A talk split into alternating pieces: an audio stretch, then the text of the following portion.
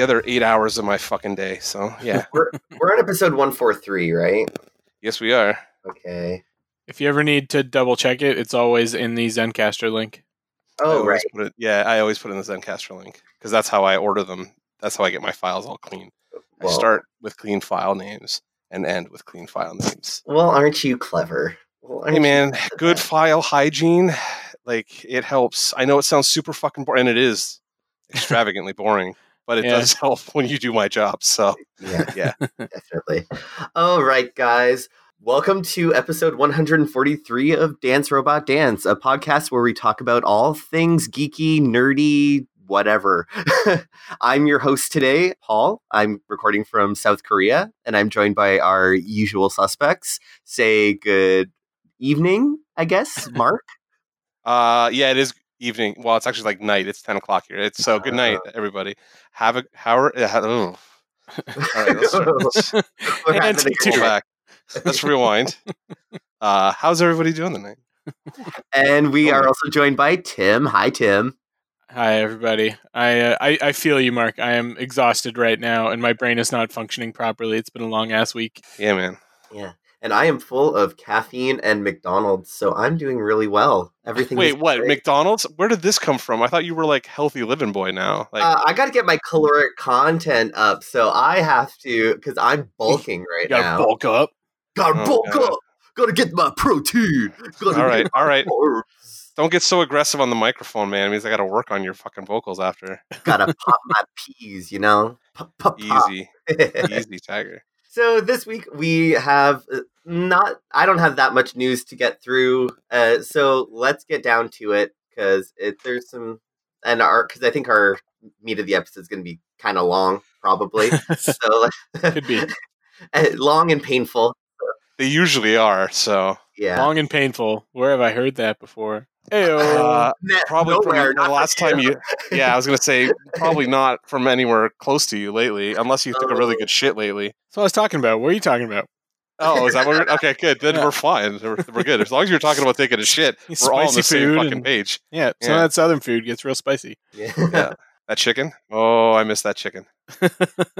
Speaking of protein and gains, uh, John Cena may be joining James Gunn's The Suicide Squad. I feel like Mark's going to have something to say about this because wrestling and things. I'm not a Cena guy. Like I, I'm, I'm fine with it. He was funny in everything I've seen him in. Like anytime he shows up in a movie, I'm like, he's fine. So, okay, I don't care about this movie at all. So like, they can do whatever the fuck they want. They could put, it could be all wrestlers for all I care. A lot easier to like fit the costumes and stuff because those guys are all shredded. You wouldn't have to pay any trainers. It just really feels like James Gunn is trying to very much recreate his Guardians Yep. of the Galaxy thing. Yep. Like he's like, all right, Dave Batista over there. Who can I get for this one? Let's go, John Cena. Yep. Yeah. Can't see me. See me.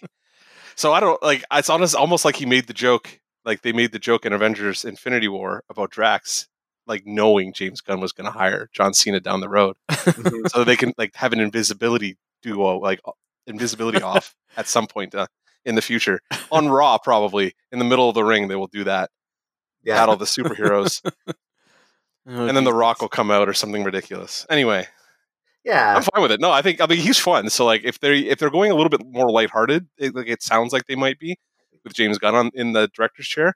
John Yeah. is a good fucking fit. He like he's a funny guy. So Was the first Suicide Squad movie not lighthearted? I don't even know what that movie was going for, so I just can't. It had lighthearted moments.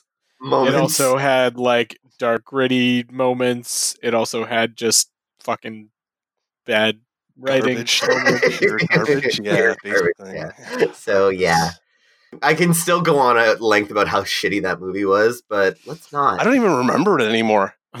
I just remember the bewildered feeling I had watching it. You know, just like what is this movie? Why does it exist? Etc. So I'm hoping that the new one has a much clearer purpose in mind. And if that's just to be fun, then which is what Suicide Squad should probably be, then like yeah, let's let's let it be fun. I was just so disappointed because they nailed most of the characterizations and then just put them in a fucking terrible script. Ah, right. I mean, I'm I'm glad that Margot Robbie's Harley Quinn will persist. And uh, Birds of Prey is happening, and um, the stills from that this week were looking pretty cool. Rosie Perez, I'm Yeah. so excited for that. But I don't know, like, yeah, I, I hope that whatever this is, whether it be a reboot or a continuation of Suicide Squad, is just like let's ignore anything David Ayer did because he's terrible, and let's just James Gunn it up. Sure. I don't even know if you can blame David Ayer for that movie, but yeah, we can keep moving because Yeah. whatever. The next bit of news that I had was another a new trailer for Krypton season two came out, and it features everyone's favorite bad Bastich, Lobo. Lobo is on TV again. I don't know Why? if Lobo is enough to get me excited for season two of that show because the first season was I watched it all the way through. It was only meh, and I'm a massive fucking Superman guy. Mm. So So if it, it falls, if, if it's not even so bad that you can hate it, it's just kind of eh. yeah, That's almost like the worst kind of review you can give something. So Yeah, really. Yeah. I mean, it had a few good moments, but for the most part, it was really just I'm like, I'm can't wait for the YouTube supercut of the Lobo scene so I can just watch those and see how bad that's gonna be. But other than that, yeah, It looks pretty good. Like he looks pretty like comic accurate. I mean, I don't know if I really necessarily need a screen like a really comic accurate Lobo in anything ever. yeah, But if they're gonna do it, they did it right at the very least. So they got that going for them. yeah. Um, I'm still never gonna watch Krypton. There's just no fucking way I can add. I'm like I'm no, no, no, No, that's the yeah, that's not the superhero show that I'm going to be adding to my diet. no, not at all. you know, it's no. just not. It can't be that. I'll wait for the Disney streaming services shows Mm-hmm. because those will actually be MCU relevant, which is something that our boy Kevin Feige was all about. Feige, I don't remember how to pronounce. Feige. Feige. I, I always say Feige. Yeah. He said that the Marvel there and. Like they said with Agents of Shield, that the TV shows are actually going to tie into the MCU, and given that the the characters actually featured in MCU movies, I'm hoping that this is true this time. But Agents of Shield, E um, like season two, heavily tied into MCU Yeah. movies, and then and then the other seasons have weaved in and out, like here and there, not Yeah. quite as much as that second season, but Yeah, and season two is where my interest kind of died off. Like it was at the beginning of season three where I fell off of Agents of Shield because they were doing all the Inhumans. Inhumans. Yeah, that was where I kind of died off on it. It's funny how we both died off at the same Try, spot. trying to make fucking just trying to keep making fetch a thing with the Inhumans. yeah, There's uh, there like it's a funny story too because like I I dropped off Agents of Shield before even Paul did. Mhm. I dropped off of it before Winter Soldier came out. And when Winter Soldier came out, Paul's like, "Are you watching Agents of Shield?" And I'm like, "Fuck that show! Like, I'm done. I was I was done like halfway through the first season." He's like, "You should watch it. It's all tied into this movie now." And I so I watched. it. I'm like, "This is great." So I was all invested again, and they started doing the Inhumans, and I was like, "Every fucking like ten years, Marvel." And like I'm like I'm a long term comic book Marvel reader too, right? So like it's it is every ten years. Like sometimes it's just in the comics, and now it's like we're gonna do in the movies and TV. Like every ten years, fucking Inhumans. Yeah. they try to make it a thing. I'm hoping now that they have X Men, like X Men's just like home and like it's over. That will never happen ever again. Like that problem will stop now. Like it's out my entire adult life, every ten years, Inhumans. Have fun. Which is a good segue into our next bit of news, which is The Gifted has been canceled.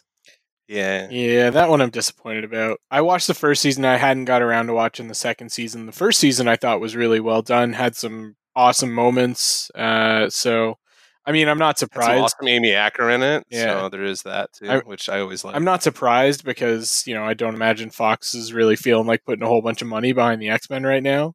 Nah, probably not. Especially, I mean, I guess it's under Disney now, but I'm not surprised that you know they're sort of cleaning up all of their current properties and then you know sort of reboot in a shared universe way, probably. hmm Well, there was like a third X Men Dark Phoenix trailer that came out this week too. That felt much more like it felt more like a movie trailer than any of the other trailers had felt so far. Yeah. I don't know if you guys watched the most recent one. So I it's haven't. almost like Disney kind of got the reins and they were like, "Here's what we're going to do to sell this so that we break even or maybe make a little bit of money on this." and then we're going to forget these fucking things ever happened and start from scratch with Feige in a couple years Until we try and Yeah. sell a million of them on on Blu-ray or uh, put them on our streaming platforms or whatever. Well, there's that too. yeah. Well, you're not going to sell those Blu-rays anymore. There, you can already get most of the X Men movies for what three dollars each in the Best Buy bargain bin because most of those movies are about the quality of X Men, like Wolverine Origins or Yeah. whatever the fuck that monstrosity was. Yeah, I yeah, I'm sad that The Gifted is canceled because it was a show that I was interested in getting into, hmm but No, at the same time, I'm like, I'm kind of excited for what the Disney Plus X Men series could be if they ever tap into that for TV shows. Like, I mean, or on Hulu or whatever they're going to do. Because I would like to see a nice big budget, like X-Statix thing where they're like sliding through dimensions being X Men. There's potential to be weird for sure on the streaming service where you could get into like X Factor and X Force and like do like Excalibur. X-Statix or like yeah, do the English one and do Excalibur like do, the Do, do the, the Kitty Pryde Nightcrawler Excalibur run. Oh, that would be so I- good. just put Kitty Pryde and Nightcrawler. They should be in the mm. X Men, but that's Yeah. my casting. That's my team picks are usually, you know, yeah. that Dave Cockrum run are usually like kind of high on my list. So The Gifted yeah. was cool because it was kind of it, it was like a generational story, which Marvel doesn't do as much of in their like TV and movie stuff. And you know that's usually sort of more DC's thing, but this was all like second gen heroes, which was kind of cool to see in a Marvel setting. So Yeah. it, it set it apart that way. yeah, yeah, for sure. And it comes up more now than it did, but like it was definitely it's definitely something DC has done way more than Yeah. Marvel ever has. So Yeah. All right. Next up, I have uh oh trailer for the Boys Amazon series has come out with Karl Urban sporting a beard, and I think I'm sold on watching the, at least the first season of it just based on that because Karl Urban has a beard. because Karl Urban has a beard, and uh, even- it- honestly, with Karl Urban, it barely even takes the beard for me to want to watch it. So like, yeah, I guess you're you're a harder sell than I was. yeah. And like I hate like the boys comic was not something I wanted to watch or like I enjoyed reading, I should say. But this movie, the show looks like fun. So Yeah, it, All right. the, the trailer is incredibly violent, featuring a woman squishing a guy's head with her legs. Yeah, I'm just watching I it now, and I just got past that part. yeah, there's it is definitely one of those. It looks mean spirited and douchey. It probably it's Garth is. Ennis. It's Garth Ennis. so Uh, it absolutely is. yeah, but it look it actually looks like it's it, it's not going to take itself too seriously. Which uh, if I, we're going to do mean spirited and douchey, at least let's have it be kind of fun. Yeah. you know, like I like the idea. I like this concept of like you know shitty superheroes um, or superheroes not playing by the rules. Um, they did it in the boys. They did, uh, Powers was another series that I really liked. Uh, oh, not the TV, not the PlayStation series. Oh god, did you ever watch that? Did, did you actually ever try and watch? The first two episodes I watched, it was Okay. awful. But I yeah, love it doesn't even like it's not even the same fucking sh- like not even the same story. no, Like it didn't even feel like the same thing anymore. It was Yeah. so bad. I was so disappointed in that. yeah, because the comic book series is very good, and I like this. I know, I love that series. Yeah, of like superheroes just kind of, and the humans who have to deal with the mess afterwards. Yeah. And I'm glad that the human that has to deal with the mess in this series is Karl Urban because I can watch him in anything. Yeah. So Yeah. Yeah, that trailer looks fun, and and I mean, I feel like this will sort of fill in that gap a little bit that Preacher is going to leave because there's definitely more of that fucking Garth Ennis insanity. yeah, Yeah, and hopefully they like actually, I don't know, lean into the insanity that Garth Ennis actually wrote in The Boys as opposed to Preacher where they just didn't for whatever reason. I don't know. The third season got pretty fucking crazy. Did it, oh, they did the Angelville stuff in season Yeah. three, right? I haven't I've got it downloaded, I haven't watched it yet. Yeah. So I was looking And, forward to that. and the so we'll see. like fucking Jesus clones that just keep getting just destroyed when they try and uh, put the voice into it. Yeah, shit was funny. There's a whole montage of that that is just holy That's- shit. Well, I'm glad they did that. I haven't seen I haven't seen season three yet. I'm glad they did that because there's a lot of stuff like that that I'm like, it's really sick and like super on Yeah. PC. But I'm like, I'm hoping they do it because like, why the fuck not? Like, what's the point of making all this shit if you're not going to put all this insanity on Yeah. screen? Like, oh, we're gonna like hedge the insanity. Don't. Why? Well, then why even make Preacher? Why make this if you're going to hedge the insanity of it? Like, it doesn't make any sense. So I'm glad. Boys, especially, seems that it looks like it's leaning into the insanity that the comic was, and it'll probably be better for it. Next bit of news I had was there was a teaser for the Swamp Thing movie that came out. on the heels of some controversy. Oh yeah, there's some like production problems on set and all kinds of. They cut the production short after only having filmed 10 out of, I think, what was supposed to be a 13 episode season. Yeah, they're doing 13. Yeah, and then people were saying like, "Oh no, that you know they're gonna cancel it." And then like later that same day, DC released the first trailer or teaser or whatever for it, as though to say, "No, no, it's still happening." But yeah, it sounds like there was some real creative differences, which is unfortunate because James Wan, the guy who originated the Saw movies, was the guy that was show running it, and uh, I was really interested to see his take on a you know sort of gothic horror character like Swamp Thing. Yeah, I was on board because they had Virginia Madsen on board, and I really Yeah. like her. So it's like we'll see. I don't know. Like I, I didn't have particularly high hopes for this, but I was really intrigued by it because Swamp Thing has always been like this weird, fun little DC thing that I never really got into, and I've always been intrigued by. So I kind of wanted this to be my gateway, so I could then have an excuse to read more comic books. So yeah, this is it's a weird it's a weird weird choice on the part of DC, but Yeah. yeah. I mean, I've already paid for this service, so I'm gonna end up watching this. But I'm I'm gonna be disappointed if it ends up being really cool, and then you know we're only getting like we're getting less of it than we were supposed to. Yeah. All right. So the next thing that I have is video game news. So we talked a little bit about the Castlevania collection that is going to be coming to the US, and they've announced the remaining games that they will have for it. Mostly like early, they have the Super Nintendo uh, Castlevania 4, all of the classic Castlevanias, two Game Boy games. But the one that I was interested in is one that never made it to North America to begin with, which was Kid Dracula. Oh, is that they're actually putting that in that collection? They're putting they're putting it and localizing it properly into the collection. Um, I don't know what they're going to do about the guy in the white hood with the swastika on his forehead, boss that you have to fight in that game. I assume that might get localized out probably. Maybe. So very possible. I mean, it is like because in Japan it's the manji symbol. Like this is not a controversial symbol in Japan, but at the same time, it's like if you look at it, it's very clearly a fucking KKK ghost with a fucking swastika on his forehead, and we're just gonna see what happens with that. But I'm actually really pumped for this because it's one of those games that I've played through fan translations and emulation before, but having a an actual localization. If this does well, hopefully will show Nintendo that it is possible, and I'll finally get my Mother Three Earthbound. It's yeah, never- you've been holding your fucking breath on that since we were like in short pants, you little shit. Like you've been talking about that game forever. I'm never gonna get Mother Three, am I? No, it's No, nobody's ever getting Mother Three. uh, They've been you guys have been talking about it for like thirty years now. well, it's been well, it's it was a G Game Boy Advance game or DS That's game. twenty something at least. 20 yeah. yeah, it's been a long time. But either Mm. way, I'm excited for this Castlevania collection. I think the like given that they've only they're only releasing Game Boy, Super Nintendo, and Nintendo Castlevanias, they're going to be saving the the good the shit good for shit. Yeah, like the Game Boy Advance games that I really want yeah. to be released on a big DS screen. games, man. Yeah. Circle of the Moon, Lament of Innocence, all of those. I really want those to come out on the Switch, like really badly, but we might have to wait a little while longer for those. I'm gonna have to buy this garbage collection so that I get the good collection down the road, aren't I? Yeah. It's like this is how this is how Konami's got me now. They're just like we're gonna keep dumping these kind of mediocre Castlevania collections onto the PlayStation or the Xbox, and then if you don't buy it, Yeah. you don't get any more. I mean, But we're gonna make them real garbagey.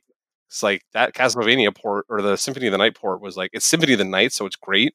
Yeah. But it's like the PSP port, so it's like the sound sucks and the controls are a little wonky. And I'm hoping that they do some cleaning up of Castlevania 2 in particular because like uh, mm, that game jank. I love I love the concept of Castlevania 2 like having an open world side scrolling Castlevania game like was such a unique experience especially back in the the days of Nintendo right uh, but because of the translation you needed a walkthrough to get through that fucking game and Oh yeah. Uh, yeah, GameFAQs got me through that the first time, uh, if I'm not mistaken. Like years after we played it the first time. or, or remember we used to have those like in the library they had those Oh, it was the library. That's probably what it was. Actually, now that I'm thinking about it. like Nintendo cheat books so we could fucking beat uh, uh, Simon's Quest. Simon's Quest. yeah, it was right? back in the day, man. We'd photocopy pages out of just so we had the like the the input codes at the top of the game Yeah, or whatever, yeah, or like Game Genie. We'd photocopy Game Genie codes at the library. Uh, yeah. Fucking mind-boggling times. You know what I mean? Like now, it's like, hey, just look it up on your phone. What's that Game Genie code? Yeah. Fuck. back in the day. Different times. Yeah. Yeah. But the this Castlevania collection is going to be twenty bucks, and I feel like it'll be twenty bucks well spent to put on it put all, all these games on the Switch for myself. So I'll yeah. do it. Well, just for having Castlevania 4. Cas- and yeah. if Castlevania 3 in there too? Yeah, it- one, two, three, four. Bloodlines. Oh fuck. 20 bucks. Oh, Bloodlines is too? Yeah. Oh yeah, that's that's worth 20 bucks. Having Bloodlines and 4 and 3 in the same spot is worth Yeah. 20 bucks and for sure. the two Game Boy games, Adventure and Belmont's Revenge, will be on it, and then Kid Dracula, which is the Yeah. the uh, novelty choice. Curiosity. Curiosity. Yeah, the curiosity. I'm yeah. really, really curious to see how that the That's KKK the box- only Castlevania game I've That's- played is one of the Game Boy ones. I think it was Belmont's Revenge. Mhm. Never finished it because that game was hard as fuck. Well, early Castlevanias are notoriously like insanely Nintendo hard. So Yeah, um, and terrible like mechanics and Yeah. physics and stuff. So like, yeah, it was like impossible to control. that's, that's, uh, Castlevania. that's Castlevania. and then as you're as you're trying to impossibly control your character over a jump that has like a one block One uh, pixel, margin of yeah. error, no, like a ha- and a Medusa head will slowly come flying in an up and down pattern and nail you right when you make the jump. Finally, after your fortieth try, that is Castlevania classic. Yeah, in a that's why I don't play those So- games. you know. yeah, yeah. Uh, they, I love them. Love them. Yeah. love that atmosphere. I will admit that I probably enjoyed them a lot more when the mechanic became more Alucard can jump and kill everything Yeah. than I did with those old NES. Like basically feel like you're walking through porridge the entire time Yeah. that you're playing the Yeah, game. exactly. You're so slow. But so fucking useless and slow. But you know, hey man, Castlevania. Yeah. They don't make them like that anymore. Yeah. Exciting news for me, at least, when it comes to video games. Uh, Super Smash Bros. Ultimate has released its 3.0 update, and Joker from Persona 5 has been added as a character. I keep seeing this around, and it's like Joker's been added to Smash Brothers, and I'm like, when did they have Batman? Like, I get real Joker. confused, and I'm like, what is going on? And then I look, and it's for Persona, and I'm like, I don't even know what that is, so I'm just gonna walk away. Persona 5 is, I know what Persona. I know what Persona Five is. I I I I know it. I just don't care. It's, is a game that I'm working through still. It's a fucking. it's Still, still- it's been like three years. been- It's been out it's been forever. a year and a half. Okay, I'm just like Yeah. it's it's a tough game, and like it it just pings my my inner completionist too hard that I I it's my anxiety goes crazy. It's like you can miss everything. Like I guess you. I guess you didn't listen to the Zelda episode where Tim talked about his like two year long experience with Breath of the Wild, where hmm yeah. that gameplay, like, well, yeah, Well, then you know my pain because that's what Persona Persona is like, and you have to live day by day, and you have like there are these social links that you have to create. And I've talked about this on No. the the No. episode before. I don't. sounds horrible. I'm gonna. I'm. That's on my list still. But either way, I'm really happy that Joker's in it because he's like a flashy, fun character. And there's a few more. I bought the character DLC pack that will. I'll so the pass, right? yeah, the season pass or season whatever. pass, so I can. I'll get all of the characters as they come. The first one that they released was Petey Piranha, the Piranha Plant uh, character, which Yeah. is super fun to play as. And Joker, I haven't really dug into it yet, but I'm gonna play as him a little bit more, see how he feels. So far, so good though. I like more Smash things. Smash is fun, I haven't like even loaded that game up yet, so there's that. and that's your fucking personal issue that you need to work through. Like, get some help. man. God damn it. It's a good game. Yes, sir. Uh, Yes, sir. All right, that's all the news that I had for this week. Does anybody have anything else that I uh, something big that I probably missed like I always do? uh, I think I did this week. Oh my god, it's Uh, a miracle. Well, I mean, there was the the premiere of Game of Thrones, which was fucking awesome, but Yeah. we're going to talk about that when the whole season's done. Yeah, Yeah, I we'll do a figured. season. We'll do an episode recap of uh, Yeah. or a season recap when that is done. Like we, well, I mean, we've never done one before, and this is the last time we'll get to do one. But hey, may as There's well. only been one season since we started doing the podcast, and we That's did true an too. episode. We did do an episode. Yeah. We have to like cover all of Game of Thrones and then like talk Yeah. about the season. Yeah. Now we just get to talk about like the end. It's gonna Yeah. be entertaining. The only other thing that is worth, I would say, worth mentioning at all was that Showtime is doing a Halo series, which has been announced for a while, but they cast their Master Chief, which is uh, Pablo Schreiber. I actually had the, that uh, list, and I forgot yeah. to. Yeah, you. I was gonna say you mentioned that earlier, and like you just didn't talk about it. I, I. I missed my tab. Yeah. But I mean, like, who is asking for that fucking show? Like Halo is like the like most fucking boring video game world ever, Master Chief is a boring as fuck character. Well, he's not even. I, like, I'm. Why, why do they even cast him? That's CG. It's just like a fucking animatronic. It should be an eight foot tall fucking monster Yeah. Master Chief outfit that just wanders around in the movie. Yeah. Like, you may as well just cast John Cena and put a helmet on him and go. Yeah. Wow. And even he's like a foot too fucking short to play Master Chief, really. But like, at least he's built the, the right way. I don't. Yeah. I don't know. This I, I don't want Halo, but like, they make everything now. You Yeah. get everything. Like they just make everything.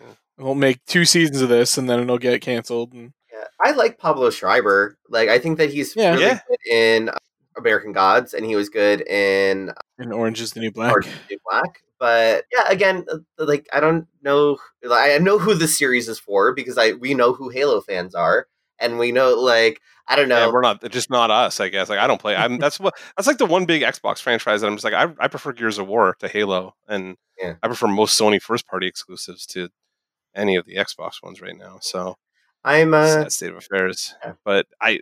This is the same shit as um. I was just. I, I had it in my head and then I forgot it and then I got it again and I forgot it again.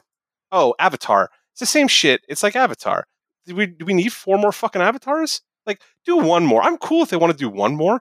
Don't plan another trilogy because your one movie made that much. It's got and it has no cultural significance. Yeah. Yeah. I don't know. I don't know. and Anyway, build a Disney park around it because why not? I mean, I guess. Yeah. I mean, Tim said it was cool, but like, it's fucking amazing, even though I don't give a shit. But right? it's like Avatar. Like, who gives a shit about Avatar? Like, nobody cares. Well, I'm not. Ugh. Yeah, definitely. Yeah. Either way, like the the Master Chief series is not going to be one that I'm going to watch. But I'll watch the pilot because I'm sure they'll put like a ton of money and it'll be like a spectacle to see. But and like I've played, I played the first three Halo games. At least I played the first two anyway.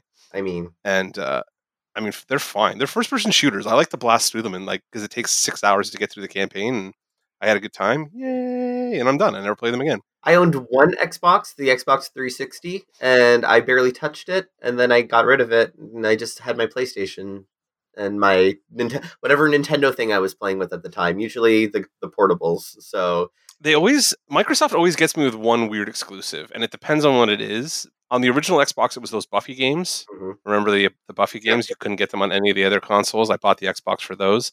oh, were those any good? No, they were terrible. Like just fucking god awful.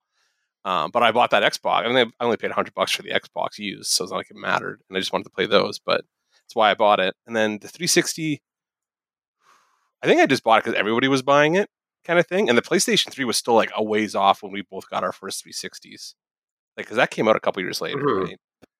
And then the one they got me because of my Rock Band. I had bought all my Rock Band shit for 360, and I wasn't fucking trying to rebuy it all on the PlayStation Network because it would have cost more than the Xbox. Yeah. So there's that. fair enough. But either way, Halo, don't care. Yeah. Like, just don't. Yeah, really. All right, so since we're done with the news, let's move on to our geek of the week.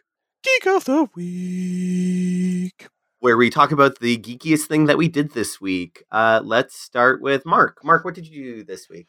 Oh, I took a bullet. I took one for the team, boys. I went and saw Hellboy. Oh, How was it? Did you love it? Was it, It was- the best thing mm, ever? It was fuck. What a goddamn wasted opportunity that movie was. like really, and that's pretty much like like my entire review of this. Is like this is just a wasted opportunity. You've got fucking fantastic cast, decent effects that they just.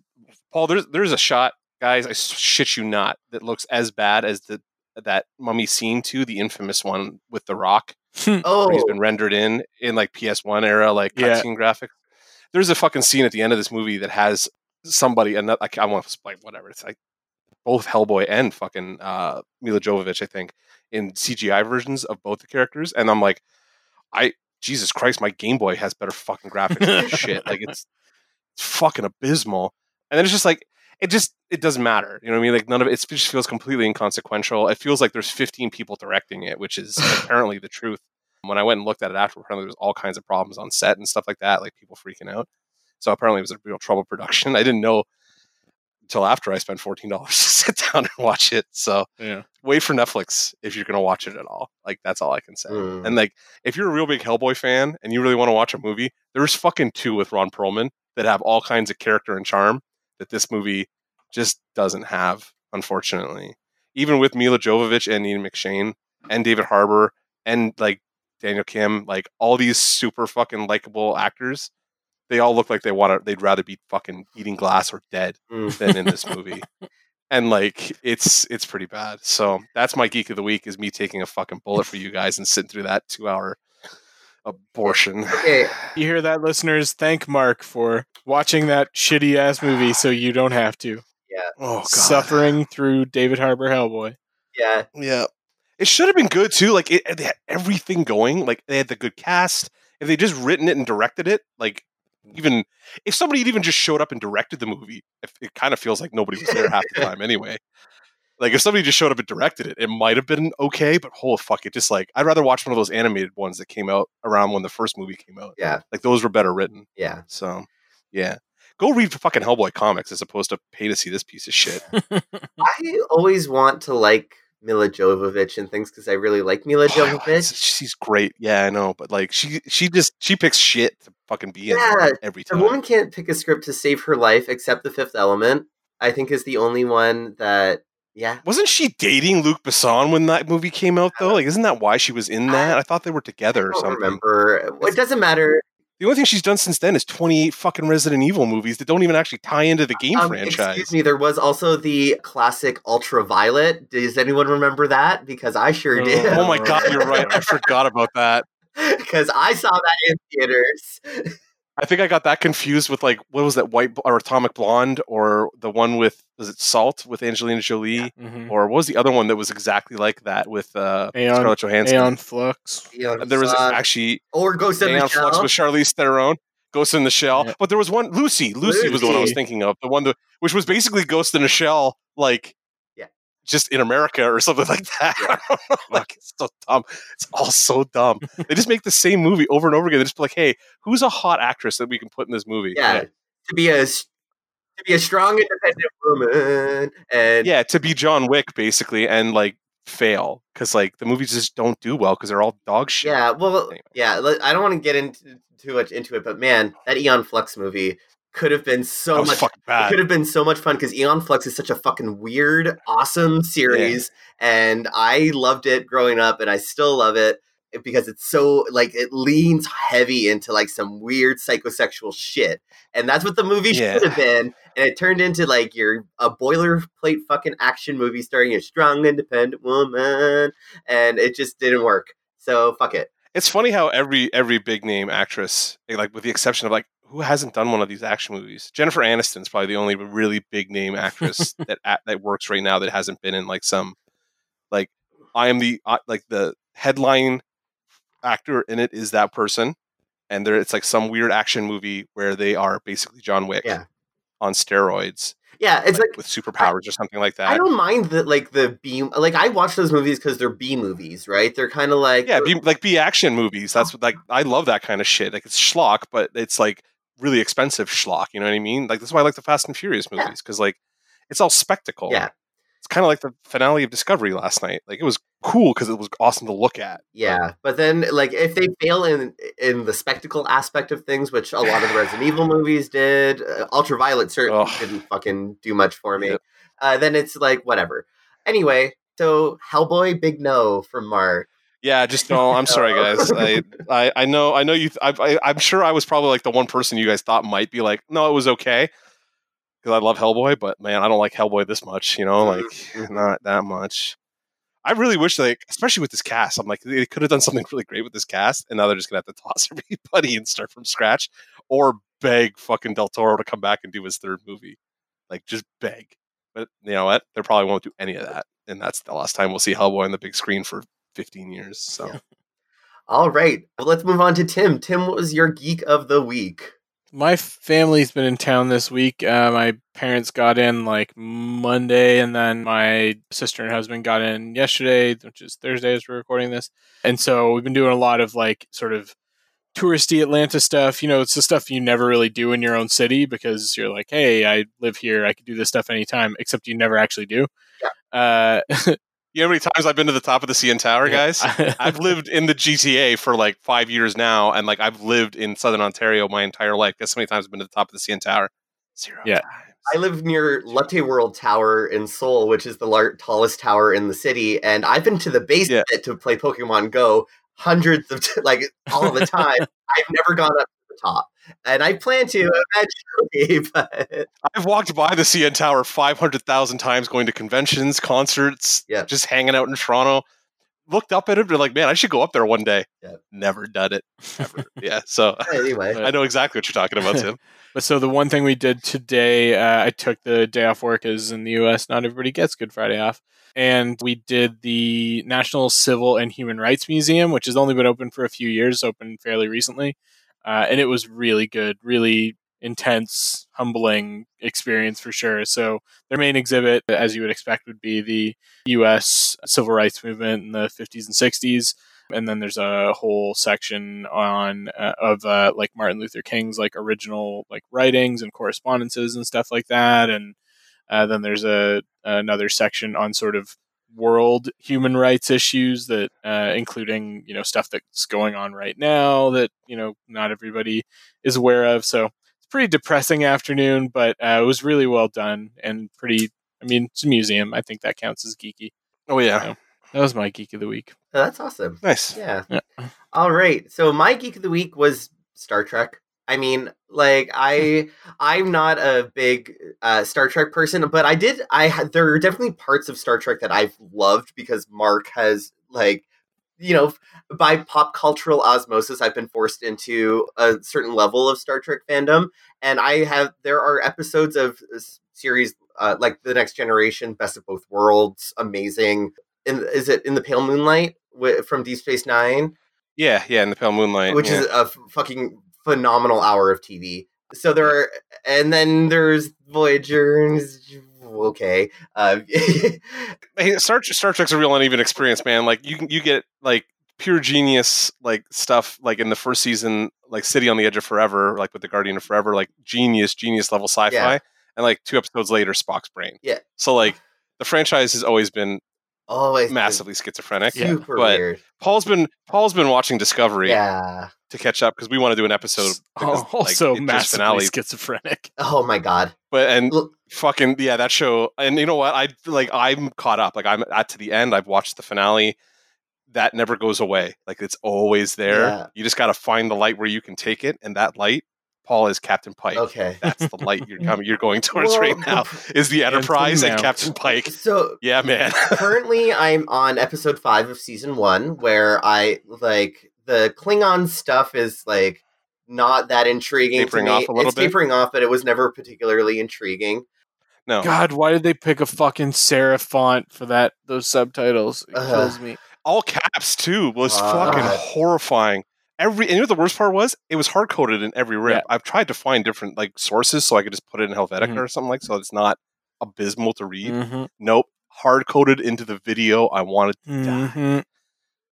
and like i'm like if i spoke klingon i might want to turn the subtitles off you bastards Yeah. but their pronunciation's way off from like traditional klingon too so that's it's a giant Well, mess. there's that, and it's just like the characterization of the Klingons. I know that's their sh- shtick, but like I don't get any sense that they're a futuristic race in any stretch of the imagination because like they're such a disparate characters. We'll talk about this when we talk about the Discovery episode, but there's like a lot of things like tonally that just fucking don't work. Like it's like Yeah. super serious Battlestar Galactica esque plot, but like happy go lucky Star Trek moments where it's like it feels like I'm watching like one of the lighter episodes of the next generation, like a, a tr- fucking Troi episode or something. And it's like, Well, one of the Wesley Or episodes one of the is usually what yeah. you're. I feel like Discovery tends to like because of Tilly, they tend to feel like Wesley episodes a lot, and I'm like, huh, she's a little bit less obnoxious, like a little bit less obnoxious. Yeah. him, but it is still like that the boy genius thing. I'm like, why is this Yes. here in yeah. 2019? So, okay, so I my what I'm kind of leaning on now is Saru. I Mhm. like I like him, and I like his I like uh, Sonequa Martin Green. I like Michael. She's uh, See, I have a thing. I, it's more like I I like Sonequa Martin Green. I don't think I like Michael. Burnham. well, Like, I don't. and I think that continues throughout the show. I, I don't think you're supposed to like Michael Burnham. I think that there's like, and like again, likability, especially when we talk about female characters, is not a, a subject I want to touch on. you know. Like honestly, I le- I enjoy watching her make some of those more difficult choices, especially at the beginning of the the season and then but then she like leans hard into her moralism and then it's it seems like she's kind of I don't know. She's uh, uh, like always right all the time, but it's uh, like well written, always right Yeah. because she's like leaning into her experience as a Vulcan, uh, as a Vulcan science student, whatever. Anyway, it's uh it, like there are parts I really like and uh, parts I really don't like, and I and Yep. also Anthony Rapp. I really want to like you as an actor too. But like Paul Paul Stamets, the the science officer with his fucking mushrooms, can just shh, shh, stop talking. Oh just man, fucking stop have talking I about have, your like- fucking mushrooms.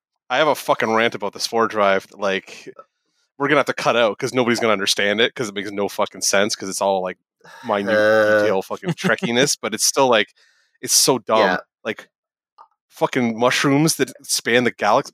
What? Yeah, It's Mycelial fucking network. dumb. the mycelial network. That's so Tim. How dumb is that in real life? Like, how fucking stupid is that? Yeah. But Yeah. you know what? Star Trek, man. Star Yeah. Trek. So I'm gonna s- I'm gonna say that I've enjoyed like a lot of the the main characters. I like their character development so far, unless you count the Klingons as main characters, which Yeah. no. And I really like the design, the production design of the show. That's like honestly, I think that's what gets me through most of the show because I'm a big production design nerd, and for Star Trek especially, I'm a big nerd for Yeah. it.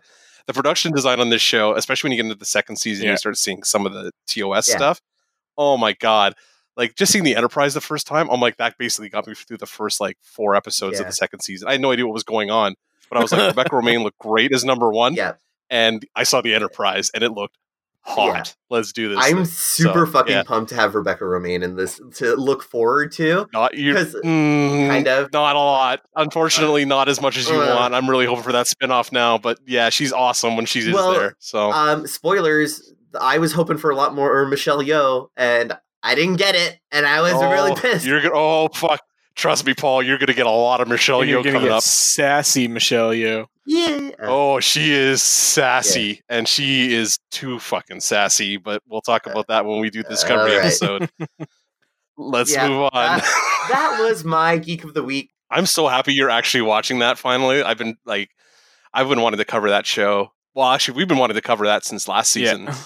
Tim and I wanted to talk about it. We couldn't get Christy into it either. So I'm currently recovering from a neck injury. Um, I don't know what happened. I think when I was like putting, I, I as a kindergarten. doing one of your four hour Uh, uh, workouts, uh, fucking okay, lunatic. it was actually because That's what you um, get. after.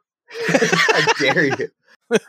Dare you be healthy? This is what happens to you if you try No, to be it- healthy. It's honestly because I was like putting my I have I'm a kindergarten teacher and I was putting my kids up on my shoulders and one of- and riding Mm. around with them in our playroom. We have a playroom in our our school, and the one of the kids like zigged when they should have zagged while they were riding on my shoulders, and it was not a good scene. But I didn't I didn't drop the Yeah. kid. Everything was fine, but I could I could feel a, a twinge in my neck. I was like, That's like, your oh, marker fuck. of success. I didn't drop the kid. Oh, si- swear to When you- God. As a six foot five man who is basically, which means to kids, like I'm a walking jungle gym. Like that's what that means. When you're this tall, you're a walking jungle gym to kids.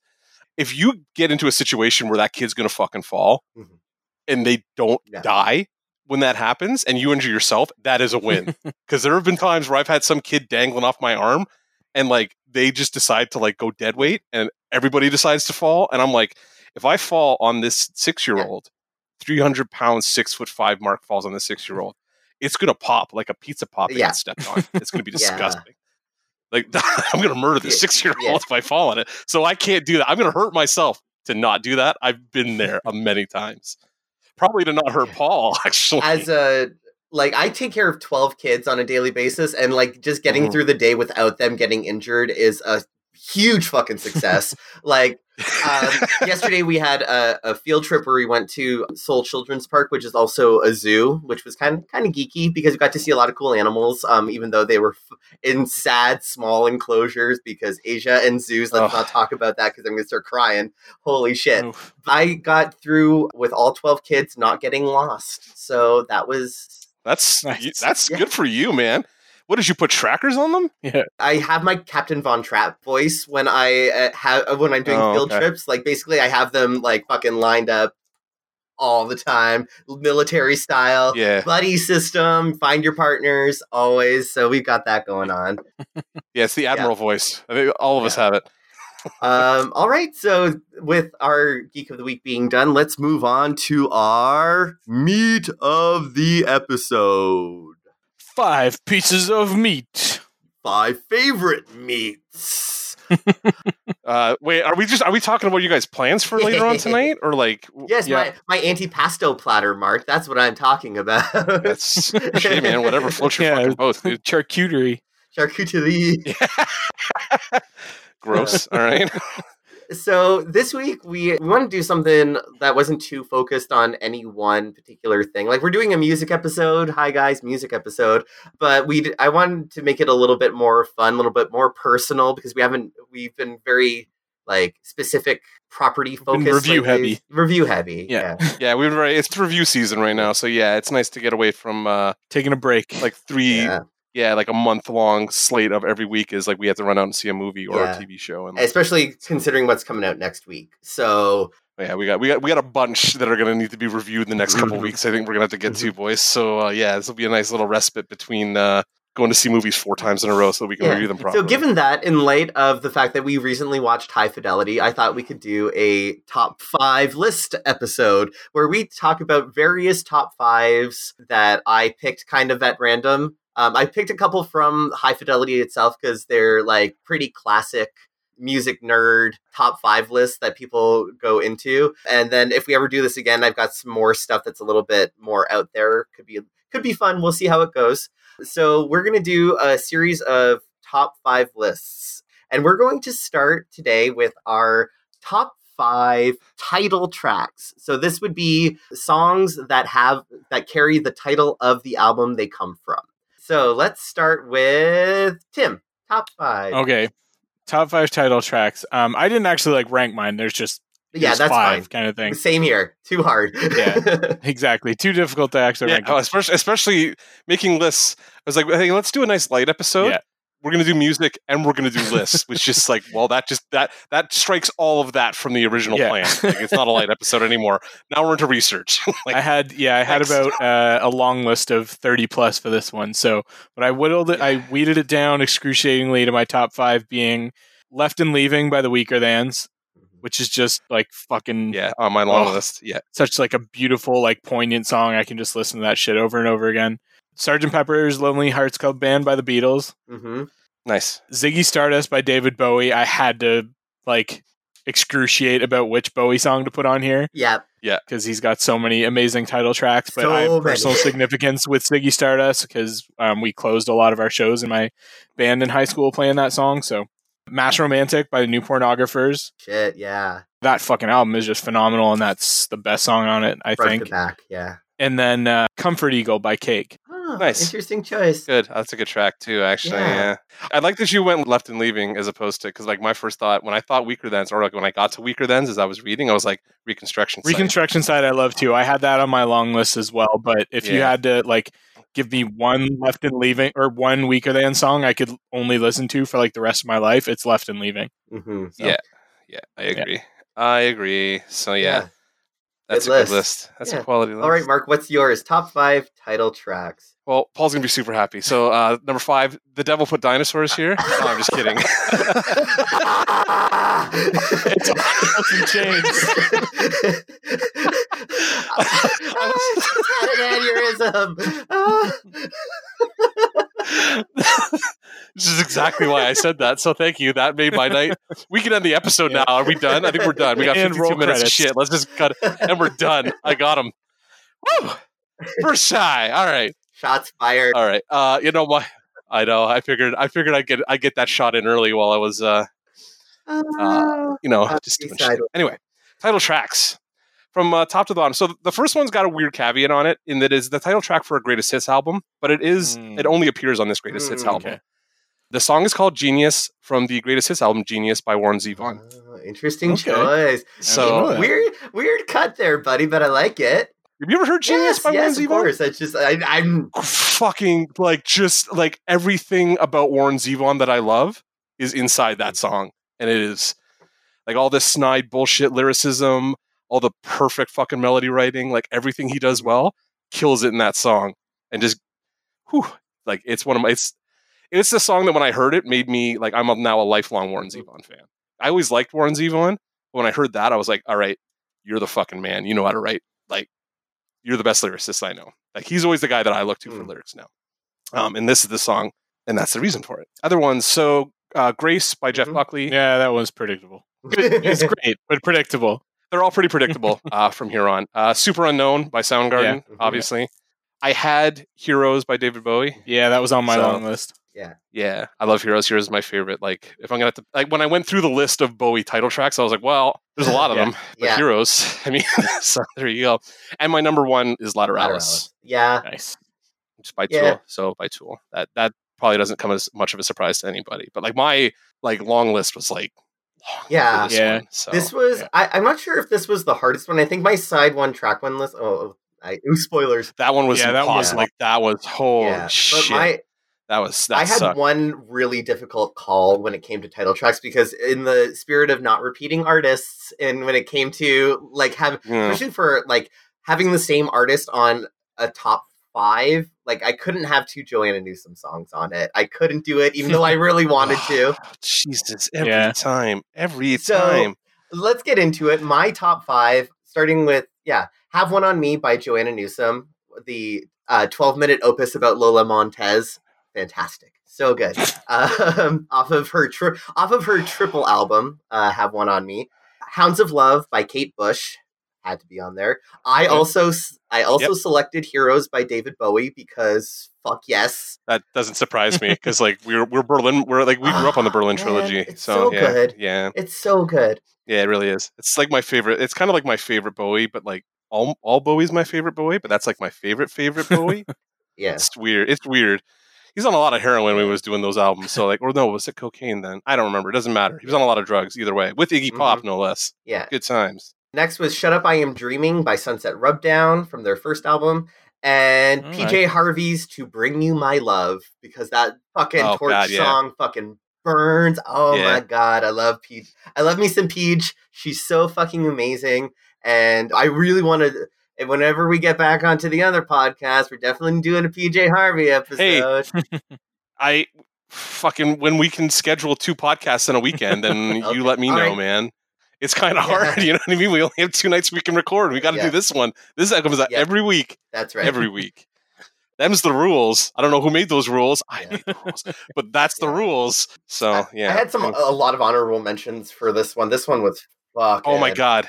you want to just like you want to just quickly like I crack just, them I want, just wanted to throw in my other Joanna Newsom pick, which was uh, "Divers" from Divers, is a fucking amazing song. Okay. But uh, yeah, other than that, you guys want to rattle off your honorable mentions? Well, like I had "Shine a Light" by the Constantines, Uh, "Lust for Life" by Iggy Yeah, that Pop is a mine. twofer because it's a track one and it's a self-titled. Um, "Are You Gonna Go My Way" by Lenny Yeah. Kravitz, uh, "Crack the Sky" by Mastodon, uh, Matthew Good, Avalanche. I know we're not supposed to say this anymore, and I can cut it if you want me to. But "Thriller" by Michael Jackson. Yeah, I had that on my list. too. Uh, yeah, right? It sucks, right? Pink Moon by Nick Drake, Harvest Moon by Neil Young, uh, Pornography by Cure. I had Reconstruction Site and Left and Leaving kind of in my Mhm. notes, and Cowboys from Hell by Mhm. Pantera. Nice. honorable mentions, Tim. Yeah, my other ones. Uh, I had two other Bowie songs. Well, I had Heroes. I also had Space Oddity Yeah. and The Man Who Sold the World. I had Man Who Sold the World. It was kind of one of my like Yeah. options, but Uh, Hotel dogs, I have- California, Youngblood by Naked and Famous. This one's a fucking cheat. NOFX the decline because it's the only fucking song on the album. LCD Soundsystem's American Dream, their most recent title Oh, yeah. track from their most recent album. This one's also kind of a cheat because it's an EP, but um, and it's not exactly the same title. But uh, Big Sugar's "Dear Mister Fantasy," the EP's name is "Dear MF." I think that Yeah. fucking counts. yeah, yeah. "Eye of the Tiger" by Survivor was an album title track. Mm, I did have that on my list, but it was kind of like a joke, uh, and I thought the devil put dinosaurs here joke is better Yeah. because it caused Paul to have a nervous breakdown for a second. Uh, yeah, I, I could keep going. I mean, uh, nu- the only Yeah, one oh, I really, uh, I I also really want to uh, call out is um, "Neutral Milk Hotel" in the airplane over the sea. ah, that one was on my short list Ah, too. It was- that was yeah, a tough call, okay. but I had Yeah. to. I can see how that's that's you guys, yeah, Yeah. too. Yeah, So Alright. yeah, that was that was tough. Uh, although I I will shame you forever for Hotel California. Fuck that song. I love that song.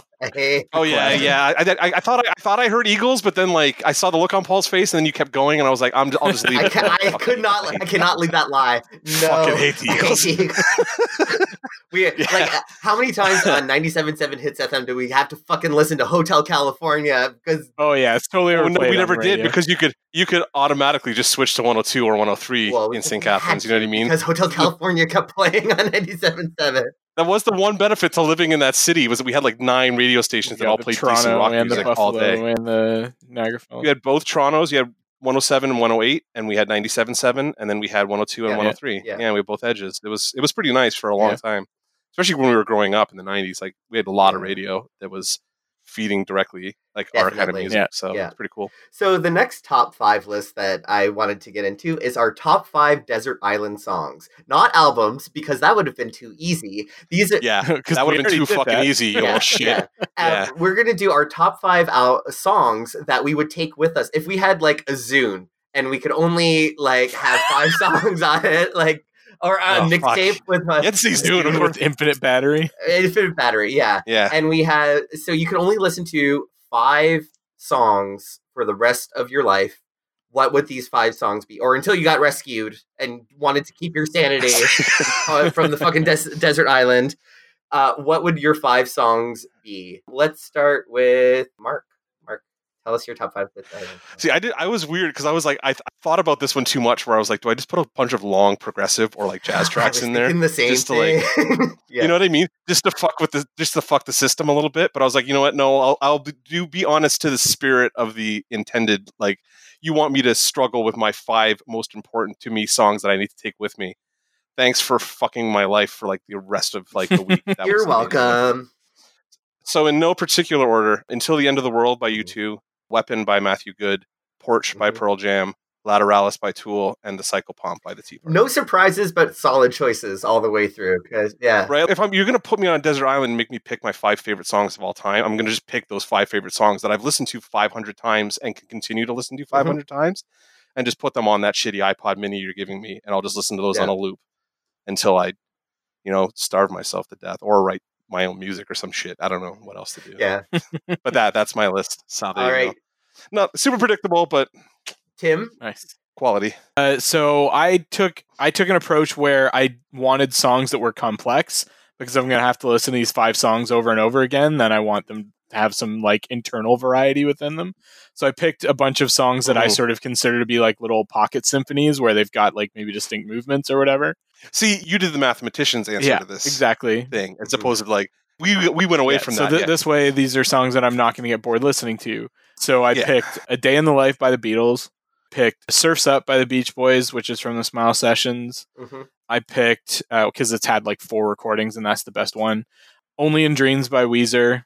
That is because it's a long song as well, so I wanted as much Weezer as I possibly could take with me.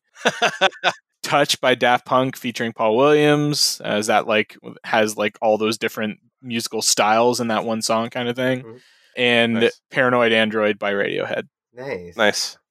I've struggled to find like a spot for Radiohead in any of these lists, and then like they're all they're on my long list, but like they're not. They just didn't make the Paranoid Android is Anywhere. maybe my favorite song of that entire decade, so it Mm, it, it easily fits in there for me.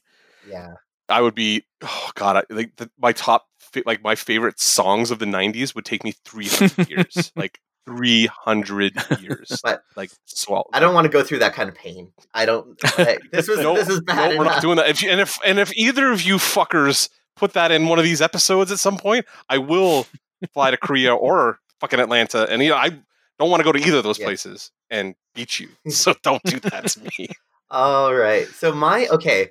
My thing was Ys by Joanna Newsom, my favorite album of all time, is only five songs long. So I was really tempted to just be like five songs by No, Joanna Newsom, but I did not. because I know- Bastard. not. That- that's your because that's your that's your fucking funeral list. That's what you would play at your funeral. Would be all like you get those five songs, so that at your funeral I'm I kill myself too. Yeah. That's what happens. No, you guys are gonna fucking love my funeral list. I swear to God. Anyway, Mine's just all funny. Yeah. So, my desert island songs, I did pick one Joanna Newsom song from Ys, which was only Skin. It's 17 minutes long, and the, the reason I picked this is because like when I work out and I need to get through cardio, which is the worst thing in the world, is doing fucking cardio. I can go by how many only skins do I have to go through, and, and if you want to do half an hour half an hour of cardio, you only need two only skins, and I will do that. I will just listen to only skin twice um, because it's I love it that song so much. It's got so many movements. It's got a lyrical depth. I can pick it apart forever. So that's my number one. And the rest were just songs that I've listened to. Like I looked at the songs that I've listened to a billion times. And I was like, oh yeah, these are the ones that I could take with me. And they are Dear Sons and Daughters of Hungry Ghosts by Wolf Parade, Call Your mm-hmm. Girlfriend by Robyn, Unchained Melody by the Righteous Brothers, and Shop Around by the Ooh. Miracles. Man, I would kill myself Nice. listening to Unchained Melody over I- and over. Admittedly, Unchained Melody is one of my favorite songs, but fuck me, I could not sit on that desert island like waiting to get rescued and listen to that song over and over again without Just drowning myself in the ocean that I was staring at. Coconut Yeah. shell, sharpened coconut, Coconut. shell. Wait, what would you? All right, there it is. If you were sharpening your, never mind. Rock, Paul. You would would use you a rock. just- You would use. Why would you the- just kill yourself with the rock then? I don't know. Anyway, Why don't you just drown yourself in the water? Why are you being so complicated? You're gonna slit your wrist. There's fucking water You want everywhere. you want some art to it, so you're just gonna Yeah, like for the like, drama. I guess. kill yourself with a coconut by the, by the moonlight while you're listening to Unchained Melody. I mean, I guess. Yeah. Well, you got the zoo, and you may as well go out like romantically, right? Fucking kill yourself on the island. why- No, you know what? You're right. You guys are right. Drowning yourself's a bad idea because when they do find you, and somebody's gonna find you, they're gonna feel real fucking guilty that you were out there with the zoo. With, with yeah, that's true. You know what I mean? with the with the cord wrapped around your neck for the strangle baiting. Yeah. fucking straight. Well, that, and then they got to figure out: is that because he was jerking off and chewing it, or is he trying to kill himself? Oh, Maybe a little oh, bit of went both. too far. All right. All right. Why not both? Why not? Okay, no, no. ¿Por qué no le dos? Que los dos. All right. So our next list is our top five side one track ones, which ah, Fuck This one you, by the way. this was yeah, this one sucked. came right off the movie, so it was like I had to Yeah. I had to pick it, but it was hard. All right, let's start with Tim this time. Tim, give us your top five side one track ones. All right, so for this, I took the approach of songs that really set the tone for the rest of the album, that Mhm. start off a really good album in a way that is like, okay, this tells me what I'm like, what's in store for me for the rest of the album. So I had Vampire Weekend, uh, Horchata from Contra. Cool. This one is a weird pull, and I I'm gonna like this is part of my weird music OCD. Like I put this on here so that I can pimp this artist. It's an artist called Javelin, and the song is called Lindsay Brohan. It's off of their one of their their first EP, which is just called EP One. If you haven't heard of Javelin, it's a producer duo. Like it's electronic-y, like sampled music, and their stuff is so fucking good. So go out and find it. The Postal Service, The District Sleeps Alone Tonight from Give Up. Mhm. Yeah, I put Black Dog by Led Zeppelin from Four. Yeah. Fuck. Yeah, yeah. So did I. Yeah, so did I.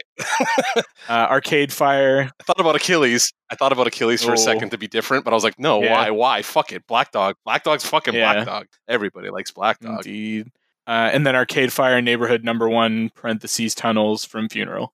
I put that one on there too. That's on mine. Well, Definitely. yeah, I didn't. Had to be there. But this was another one I had a lot of honor- honorable mentions. I'm like I'm looking at my list and I'm still fucking screaming at Yeah. myself. You know what I mean? Like I was like I'm having such a hard time with it still. Yeah. Mark, your top side one track ones. I seriously am still like debating about this, and for two reasons. Because I feel like two of my favorite bands have like a number of very strong Mhm. track ones, and I basically they basically self eliminated themselves because of that. Follow your heart, Mark. Follow your heart. My list got weird. um, so Black Dog obviously is my number five. Uh, Grace Two by the Tragically Hip. The Grudge by Tool. Mm. And then the next two are so fucking obvious. It's sad. Welcome to the Jungle Mm. and Smells Like Teen Spirit. Oh. Yeah, it smells like Teen Spirit was on my long list for sure. I'm like, I you know, I can't like I, I don't- I'm not even a Nirvana fan, but like Smells Like Teen Spirit is just like one of those songs that like fucking it smells like Teen Spirit. And it's fucking so Nevermind fucking- too, like amazing album that you're. Yeah, like kicking off Nevermind's an amazing album. Yeah, Yeah. I love Smells Like Teen Spirit. So like yeah, and I was looking at them like, do I put Welcome top or it doesn't really matter one way or the other really, but yeah, Smells Like Teen Spirit and Welcome to the Jungle. I'm like, those are probably the best ways you could t- start a record Mhm. for me. Yeah. So go to town. All right. So my my top five. Uh, uh, I had neighborhood number one, parentheses tunnels like Tim Nice. did. Debaser by the Pixies. Nice. That was on my long on my list. long yeah. list. Yeah. Yep. Uh, uh, Not About Love by Fiona Apple from Extraordinary Machine. Okay. Okay. Plain Song by The Cure. Yeah. Yep, that was on mine. And Army of Me by Bjork. Oh, Yep. nice. also on Yeah. my list. Yeah. This was that was tough because it was like holy shit there were so many so many good number ones like I was gonna put Yeah. uh, I mean, Running Hotel That Hill. California was a side one track one too, so that could have been here as well. So, Tim has just just now been fired from the podcast. God damn it, Paul! I don't have another sibling to replace somebody with. Like, like Lee's doesn't want to do this. You know what I mean? We need Tim. Uh, fine. Unless you can find somebody else, like we're fucked. Yeah. Uh, you can't fire Tim, so I'm not letting you fire Tim. Also, this is my podcast, so fuck both. yeah. I fire. My Anyway, my big honorable mention for this was Running Up That Hill by uh, Kate Bush Kate from Bush, Hounds of yeah. Love. And also Yeah. if there hadn't been an intro to Channel Orange by Frank Ocean, it would have been Think About You or yeah. Hmm. so like mine was funny. So basically, Pearl Jam and U2 canceled themselves out because they all have they have such good track ones. Because like Pearl Jam is once starts ten, Go starts versus Last Exit starts Vitalogy, Brain of J starts Yield. Like they they come out of the gate swinging all the time.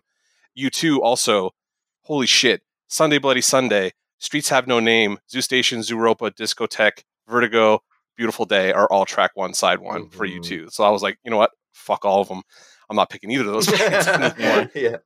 Um, I had the same thing. Soundgarden, Pretty Noose, right off the top. Let Me Drown off Superunknown is the track one off that one, and then like I think Rusty Cage is track one on Badmotorfinger. So I'm like, well, again, too many. Fuck it. I only had to pick between The Grudge and Stinkfist, and I thought Paul would pick Stinkfist, so that was I was close. That was on my long list. I know, right? So, like, but other honorable mentions, like so, "Blow at High Dough" by the Hip also gets in there. Like, I didn't want to repeat, Mhm. right? Uh, so, so I put Grace Two in my actual list. "You Get High" by Holly McNarland, "Head Like a Hole" Nine Inch Yeah, that Nails, was on mine. Debaser, obviously. "Pure Morning" by Placebo, Nice. "Purple Haze" by Jimi Hendrix Experience, Neil Young, "Cinnamon Girl," um, off "Everybody Knows This Is Nowhere," "Sure Shot," "Ill Communication," Oh, "Beastie nice. Boys," "Temptation," "Transmission," "Tea Party." nice. Yeah. Crazy. Also, "Giant," Matthew Good. Beautiful. Yeah, my But like, my honorable mention list here is just all over the fucking place. Like it's got classics like "Wouldn't It Be Nice" from Pet Sounds, Yeah. like Beck E Pro off Guero is a fucking amazing opening track. Uh, Chur- I drive my car too. Chvrches, the mother we share is Yeah. fucking amazing opening track. Y- yeah. Um, Hawksley Yeah. Workman's "We Will Still Need a Song." I fucking love that song. Oh, That's an opening track. Yeah, we used to cover that song. Actually, I love that track. We used to go right into that, into Anger is Beauty, like regardless of where we were playing. Celebrity Skin is an opening track. Yeah. Yep. Virtual Insanity uh, from that Oh, Jamiroquai Jamiroquai. album is a fucking opening track.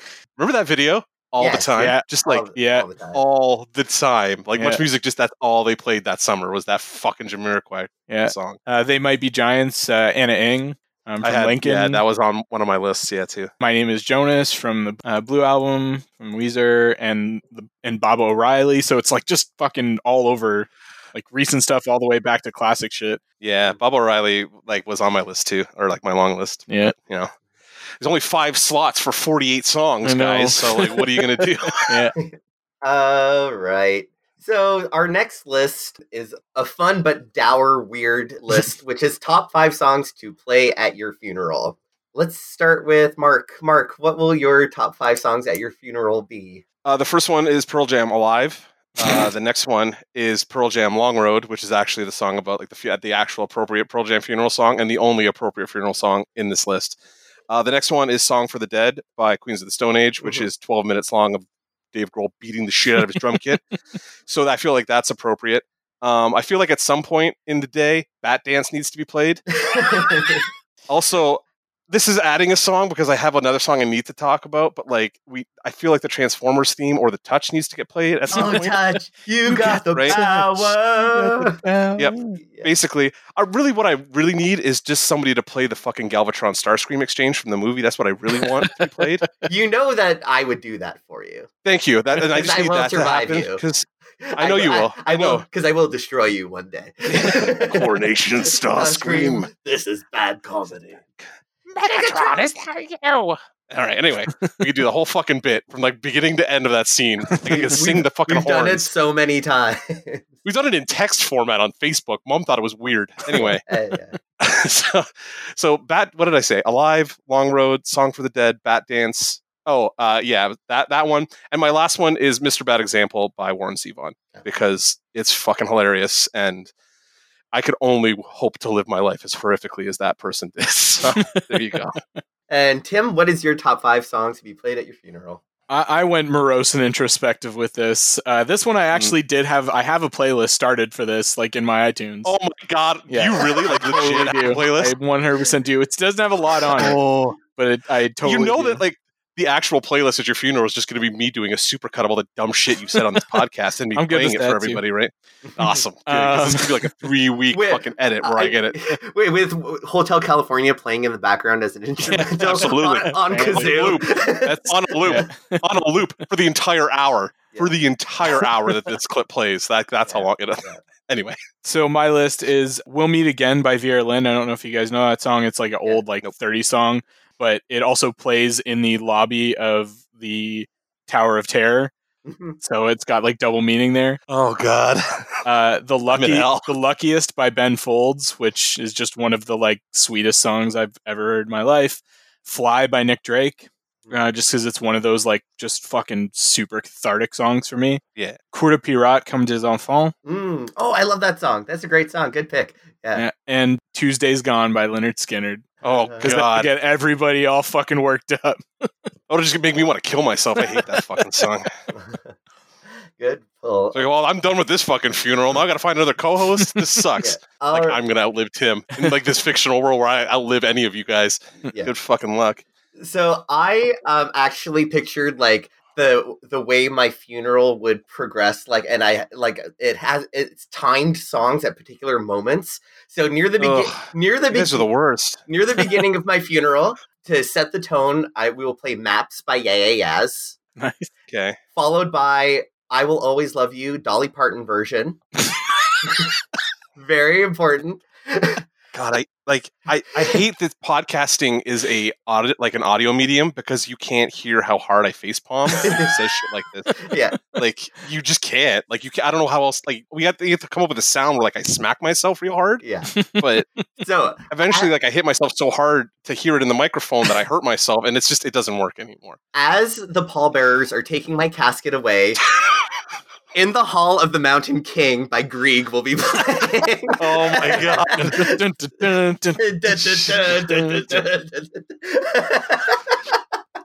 What the fuck? Why did we do this episode? Like, what is happening? and then, so we're gonna bring it back down, and we're gonna play "Time as a Symptom" by Joanna Newsom to get serious Oh my god! I can't, Paul. I can't do all this Joanna Newsom at Yeah, funeral. And, and- but you have to outlive me, all right? You have Yeah. to outlive me. and then at the at the grave site in the cemetery, as my coffin goes down, we will play the Monster Mash on repeat until everyone leaves. I fucking love it. or a You dance party it. starts in the cemetery. I need you to die so that I could watch this happen. Like, it was a graveyard smash. She oh my mash. god, you guys are just you're She un- the out of control. monster mash. Yeah, that's that. So that's how I want That's my amazing. funeral to go down. So Oh, if fucking a Christ. breaks out around my coffin, I know that I will have not died in vain. So Fair. I have Fair. no honorable mentions because I don't want anyone substituting anything at my funeral. This is how it's going down. Yeah, this this was the one I had trouble filling out, like Yeah. getting getting five for. The mm. funeral one? Yeah. I, I was like, after I got alive and long run, I'm like, well, I'm basically done, so I can just fill this with jokes now. So that's what I did. Yeah. So, All right. So now on a lighter note, I guess, but or but also one of the most difficult ones for me, top 5 songs from soundtracks. And I tried to not do, you know how some bands cover songs for soundtracks? I tried not to do that, but it's okay if you did that, but like there were a couple covers that like I wanted to bring up Fiona Apples across the universe again, and I didn't do that. But top 5 original songs from soundtracks or covers is fine, whatever. But Tim, start us off. Top 5 songs from soundtracks. Could be TV or or movies. Yeah. Mine are all movies. My first one is La Quai by Yann Tiersen from Amelie, which is instrumental and sort of scory, but it like stands alone as a song. Mhm. It's the it's basically what plays like during the sort of denouement of the movie.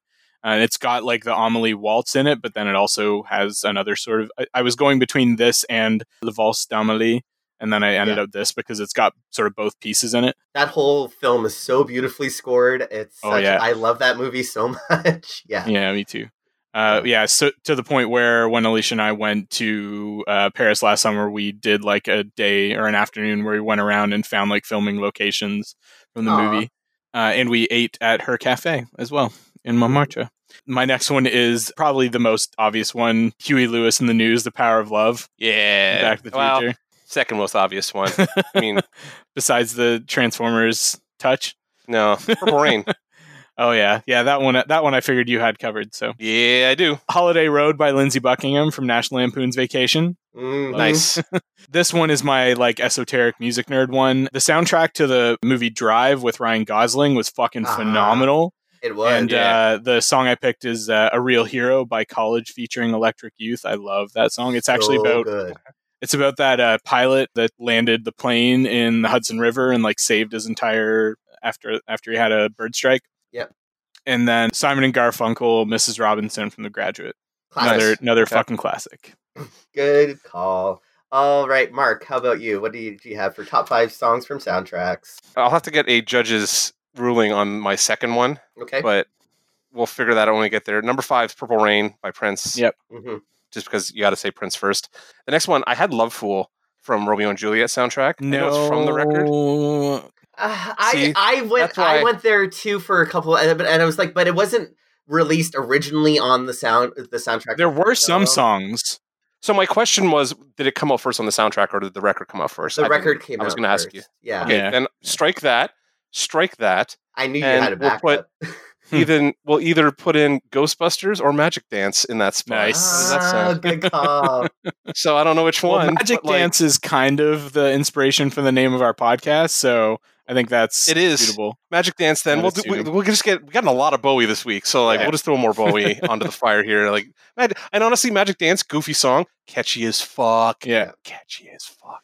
Every time I hear it, I'm like, oh god damn it, What it's stuck in my babe? head for a week. Babe with the power, the power of Exactly. How- you do, you Yeah, do. Remind me of the babe. Yeah. All right, so I'll take that off, and then the rest of them are super easy. Uh, Perfect Drug off Lost Highway Mhm. soundtrack. That was on my which is like list. basically the best fucking Nine Inch Nails song of all time. Mhm. State of Love and Trust by Pearl Jam off the single soundtrack. I knew singles. I knew singles was going to. Singles always comes up Yeah. when you come up with soundtracks. Yeah. Uh, and then Hold Me, Throw Me, Kiss Me, Kill Me by U2. I knew you were going Oh, to have that covered. Soundtrack. I, that was on my long list, but I left it off because I knew you were going to mention it. Best, best non-album U2 song of all time. Yeah. Just the perfect like pop piece of garbage from Yeah. that era of U2. Oh, it's it's flawless in its garbageness. Like it's airy pop like whateverness. It's Yeah. so good. I have So that Romeo and Juliet soundtrack did have some original songs on it though that were like really good, like the the Mhm. garbage track. That Isn't talk show host? uh, I I don't remember which one. Off I, the only one that jumps to mind right now is the garbage track off that album. It was, I believe, first released on Was that number album. one crush? Yeah. Mm, Yeah. song. It's a good song. Yeah. Good song. Like good song. I love fuck.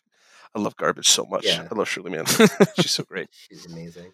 Okay, She is really great. so my top five. Okay, number one. No, not number one. No particular order. Goonies are good enough by Cyndi Lauper. Nice, good, Nice. good call. Nice. Good pull. It is Good pull. yeah it's i i got into this song like for in the gym for some reason and it's like i was surprised about how fucking good it is anyway good song Yeah. It's a catchy track, Yeah, actually. Yeah. yeah dull tool by fiona apple for the this is 40 soundtrack Okay. uh, heaven's light and hellfire by alan menken for the uh, hunchback of notre dame soundtrack Mm, You lost me. uh, this is the hellfire sequence where claude frollo is singing to the fire and he's going through his like judgment yeah, it's poignant this week. yeah I've only seen this movie once. Yeah, me too. yeah Didn't care for it that much. I am sad about the church. Not- that yeah, sucked. No- That Notre Dame definitely had its Watching share of hellfire this week. yeah for sure Yeah, that was a that was a fucking shit yeah shit show Yeah. over there. Yep. That sucked. But I, I honestly think that this sequence is one of the best things that Disney ever did, and I listen to this regularly just by uh, even though the movie is flawed as fuck. Anyway, um, the next one is Cruel Angel's Thesis from the Neon Genesis Evangelion soundtrack. I had to have an anime song in there, and this was the one because I sing this at karaoke all the time, and I know every word in Japanese. I sing it of course all you the do. time. It's so good. Yeah.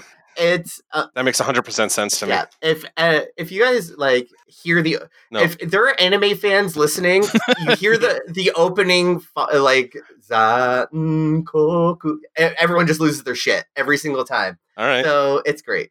And the last one is uh, maybe this time by Liza Minnelli from the Cabaret soundtrack. Cabaret. Uh, Yeah. Yeah, Oh, okay. and this song was added uh, to the movie. It wasn't in the original musical, so I got away with that one because I was originally Okay. not going to include it. But this one was made for the movie, so Liza Minnelli would have a big show-stopping number, and it Mhm. is because it's fucking amazing. nice. Come on, guys. The- we got no love for uh, Kenny Loggins. No love for Danger Zone. Uh, I had Danger Zone in my long Danger Zone, and um, I had two songs from the Beverly Hills Cop soundtrack Oh yeah. uh, on here because they because they have Nasty Girl on that, and I'm not sure if that came out with that movie or if it came out on the album beforehand. Nasty Girl's such a good song. It's a good track, right? Yeah. And then also just like Neutron Dance, which is like everybody like just it is the song. Was that from, Beverly? Beverly Hills Cop? I, I- I think that one might have come out on an album before it came out on that soundtrack. I think that's why I didn't put it in there. Like it's on my it's on my longer list, Yeah. but like Beverly Hills Cop for some reason the soundtrack just popped into my head immediately when we were thinking Yeah, about yeah. it, or when you you posted Yeah. it. There were yeah, there were a lot of songs that I wanted to. Oh man, my this was hard. Like I, my favorite song from uh, the Transformers movie soundtrack from the 1986 one is actually "Dare." I love "Dare" a lot, and I Dare to be oh the uh, the Weird Al Yankovic No, no, one, no, no, no. Dare to Dare be to Be Stupid? no, uh, "Dare, Dare to keep all your dreams." Oh, okay, yeah. alive. I Oh, love yeah, that song.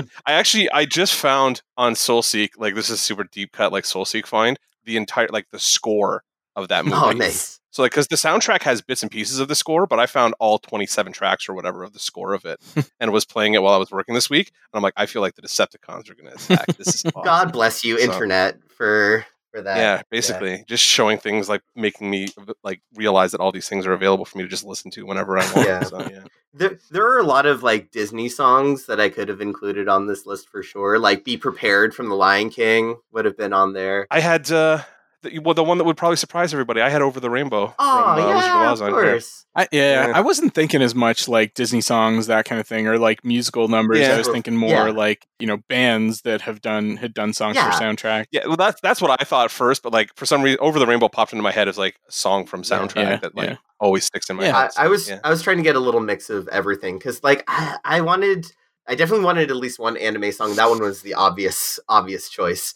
but Mhm. fair. And there were so many exceptions. Like I really wanted. I there were the two covers I said "Across the Universe" by Fiona Apple, but also Bela Lugosi's "Dead," uh, the Church's cover of Yeah. Bela Mm. Lugosi's Yeah. "Dead" for the really terrible Vampire Academy uh, movie, which Yeah. I saw with my friend Becky, which is terrible, but had that track. Was that a movie? Like Vampires? Oh, okay, the movie. Right, right, Yeah. right. Sorry, I thought you were talking about. I had Umbrella Academy, and I'm like, wait, Yeah. Yeah. I'm all Yeah. confused. Anyway, Long list, guys. Does anyone else have any honorable mentions that they want to throw out there? There were a couple tracks off of the Lost in Translation soundtrack that I could have popped on. Also, yeah, the mediocre movie Nick and Nora's Infinite Playlist had a really good Mark Mothersbaugh score that breaks Mhm. down into a couple Okay. like really nice individual pieces that yeah stand on their own as well. So Mhm. then what else? I had I had Gangsta's Paradise. I have a fucking soft spot for that song from Dangerous Minds. Yeah. I had Black Sheep from Scott Pilgrim versus the World, the metric song Nice. that gets covered Yeah. by, but the Brie Larson version I actually prefer to the Yeah. Emily Haines version. The Sex Sexpa Bomb cover that Beck did on that was pretty good too. Yeah.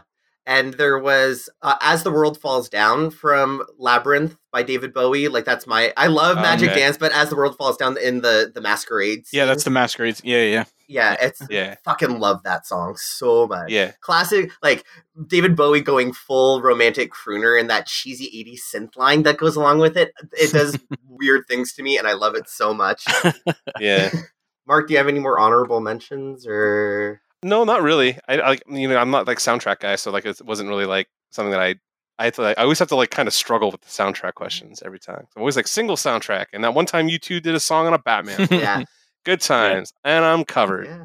But like the only one I think I could think because I was like good uses of popular songs in movies, terrible uses of, Yeah. of popular songs in movies. Like sabotage kept popping into my head from the last Star Oh, Trek yeah. dy, and I was just like, God, I, I hated when they did that. Oh, but I love mean, that. I love that Yeah. song, but Like I love that song, but then they're using it. I'm like, why? I don't know why we're doing this in a Star Trek movie. But Or anyway, you could go to that I Am Sam soundtrack if you want to start including covers because there's so many good Beatles covers Yeah. on that track on that album. Mhm. the the best Eddie Vedder cover ever is on that because he does uh, "Hide Your Love Away" Yeah, on that soundtrack.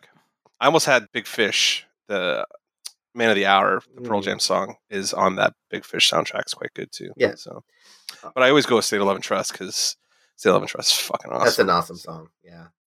Yeah. All right, guys. I think that we've like we've made it through the meat of the episode at an hour and thirty. We're we're cooking with gas this week. Fucking trucking. Fucking I mean, awesome. I've never I've never seen a music episode that didn't go like 500 hours. So, So- this is. I don't think anybody had anything really uh, controversial except for apparently No. Ho- Hotel California, but that was on my long list, not on my actual lists. Every time, just like it's, it's like fucking. Like knives. it's like getting slapped in the face every time he says it. You know, like just My, my, my head. dad, my dad drilled the Eagles into me as a child. and all, all like it's that's kind of like how our, our mom drilled U2 into us eventually. Like we, we're both we're all we're, we're all U two fans because of mom. Yeah. I understand your pain. Yeah. It's just like we ended up we ended up with U2, not the Eagles. So I I mean, thank And I God ended for up with Beach. Boys Yeah. too. So. Uh, Not yeah, complaining. true. yeah.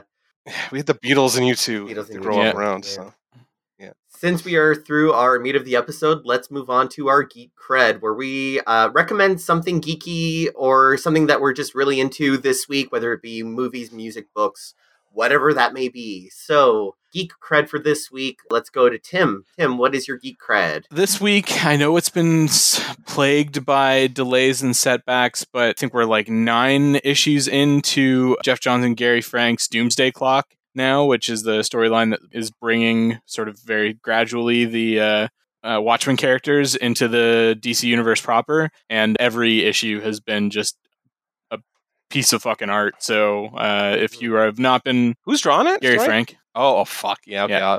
I'll- was gonna look at it. I think basically because Gary Frank was drawing it because I don't really care about the idea of putting the Watchmen into DCU. Like, what you don't want to see need that to Batman and fucking. Rorschach face off? Yeah, you do. mm, mm, I don't know if I need that, but I mean, I'll fucking read the book when it happens. so yeah, especially if Gary fucking Frank's drawing it. You're goddamn right. I'll read Yeah. that. But yeah, but yeah, Oh, it's- it's been written written really well. It it has been like just constantly delayed, which has been unfortunate. you, but you were talking. I feel like I feel like you were talking about this like when we started the podcast like three years. yeah, ago, the first I mean, like quite that long. the first ago, issue, feels like it's been a. November twenty second, twenty seventeen, and it's gonna go until August this year, and that's twelve issues. So it kind of was like when we started the Yeah. podcast. Yeah. Then. So fair. All right. Well, no, we we That's started fair. what summer of twenty sixteen. Was it 16? Was it pre? Yeah. Well, I mean, it was obviously it was pre-Trump because we did the Trump episode. Yeah. Like you, you and me and Christy almost killed Yeah. ourselves on Yeah. the episode together. That Yeah. was fun. Good So. times. Look forward to that next election episode. Jesus. Sweet Jesus Yeah. Lord. But yeah, it's had some really interesting just uh, political commentary and stuff like that on it, as Watchmen historically does as a as a is yeah, want so to do. Yeah. really good. All right, Mark, what is your geek cred for this week? I know we've been harping on it a lot. Well, first of all, if you don't have your fucking tickets for Endgame, sweet baby Jesus, guys. What's Like- wrong with you? What are you doing? you. Yeah, we'll be reviewing. Turn off this podcast immediately and go get it, and then come back and wa- listen to it three then times come back and listen. as yeah. penance. Yeah, basically. So like, I mean, Endgame this week I think is kind of like on everybody's mind. So Mhm. I'm going to say something else and like do what Paul's doing and catch up to Discovery. Um, the finale was this week, and at the very least, at the very least, it is a spectacle for the eyes. Mm. I will give you that much. If you're a Mhm. Star Trek fan, was a it is pretty show. a s- fucking beautiful show. Like I've never been so happy with how pretty the Enterprise is in all my years. Like it is just, whew, it looks good. Yeah. So yeah, I I I enjoyed season two of Discovery. Uh, the finale happened uh, yesterday. I immediately have watched it twice, and I haven't had anybody live to talk to about it because my podcast co-hosts suck. so Been a little I'm waiting. busy. I'm waiting for them to catch up. Uh, so that we can chat about it, but uh, you guys should watch it too and uh, chat with me on Facebook about it. So I have somebody to talk to. I need Trek fans in my life, guys. Yeah. But yeah, so get in there and just enjoy the cap. Have some Captain Pike in your life and just enjoy it Mhm. because it's like, man, it's like ambrosia, you know, just like sweet, sweet ambrosia. Yeah. Captain It had been finishing really strong, so I'm very much looking forward to the uh, finale. Yeah, yeah. All right, so my geek cred for this week is a musical pick again because this week an artist who I is up and coming and I really love and she's just not getting the love I think she deserves. Uh, her name is L- Are you going to talk about the Beyonce No. album drop this week? Beyonce definitely doesn't get enough props. yeah, she doesn't.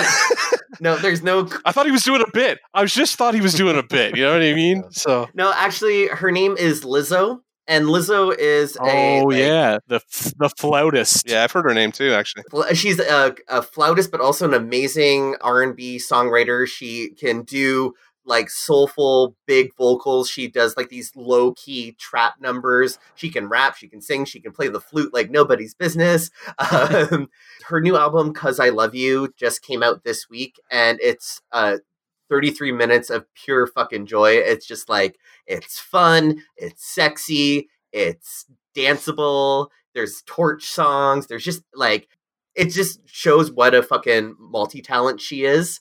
And it's and it never overstays its welcome. 33 minutes. All these songs are like around three minutes long and they're all fucking amazing. Go listen to Lizzo. Download her album, pay money for it so she can like she if you look her up on YouTube, she's one of the most delightful live performers going right now. She had a spot on uh, Jimmy Kimmel, on Ellen, and she just performed at Coachella, playing through some of the worst sound problems I've ever seen, and still managing to be a total delight the entire time. Like she is pure professional. She's an amazing performer, and she deserves to be a million times more famous. So listen to Lizzo because she's great. And if you need song recommendations, Tempo off of this album is a fun dance number. Uh, Juice is so much fun. And Cuz I Love You, the title track, shows her incredible vocal range. So get on it, Lizzo. nice, All right. nice. So uh, with that being done, I guess that means our episode is complete. So thank you for listening. If you haven't already, please subscribe, which you can do via whichever podcatching app you prefer on Apple Podcasts, Google Podcasts, Stitcher, or Spotify. We'd also love to hear what you thought about uh, our lists. If you have any lists of your own, please share them with us. We'd love to hear them. And anything else we've talked about today, whether it be news, geek cred, or our geek of the week, drop us a line at facebook.com slash dance robot dance podcast, on Twitter at drd underscore podcast, or email us at dancerobotdance at gmail.com. With that, we're going to sign off. So say goodnight, Mark. Good night, guys. Go listen to some records because we give you some recommendations. Indeed. Yeah, do it. Yeah, and say goodnight, Tim. Good night, everybody. Enjoy Endgame. Be back next week to hear us talk about it. Yeah, yeah. Get in that Endgame. Get that Endgame. And I'm Paul, and it was a graveyard smash. He did the mash. Did- Oh, God damn it. he ruined it. He ruined the ending too. He just did. He ruined the whole thing, Tim. We have to have a conversation. Team meeting. Episode's over. On a dark desert highway, cool wind in my hair, smell of Ah, I'm actually Alright. dead. I'm actually dead now, guys. Fucking play me off. Fuck. All right, we're done.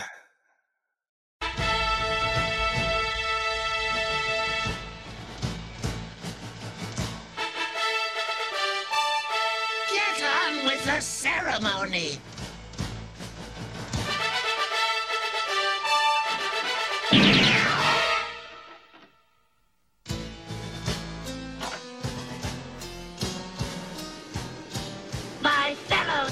Decepticons, as your new leader, I. Who disrupts my coronation? Coronation Starscream? This is bad comedy. Megatron? Is that you? Here's a hint.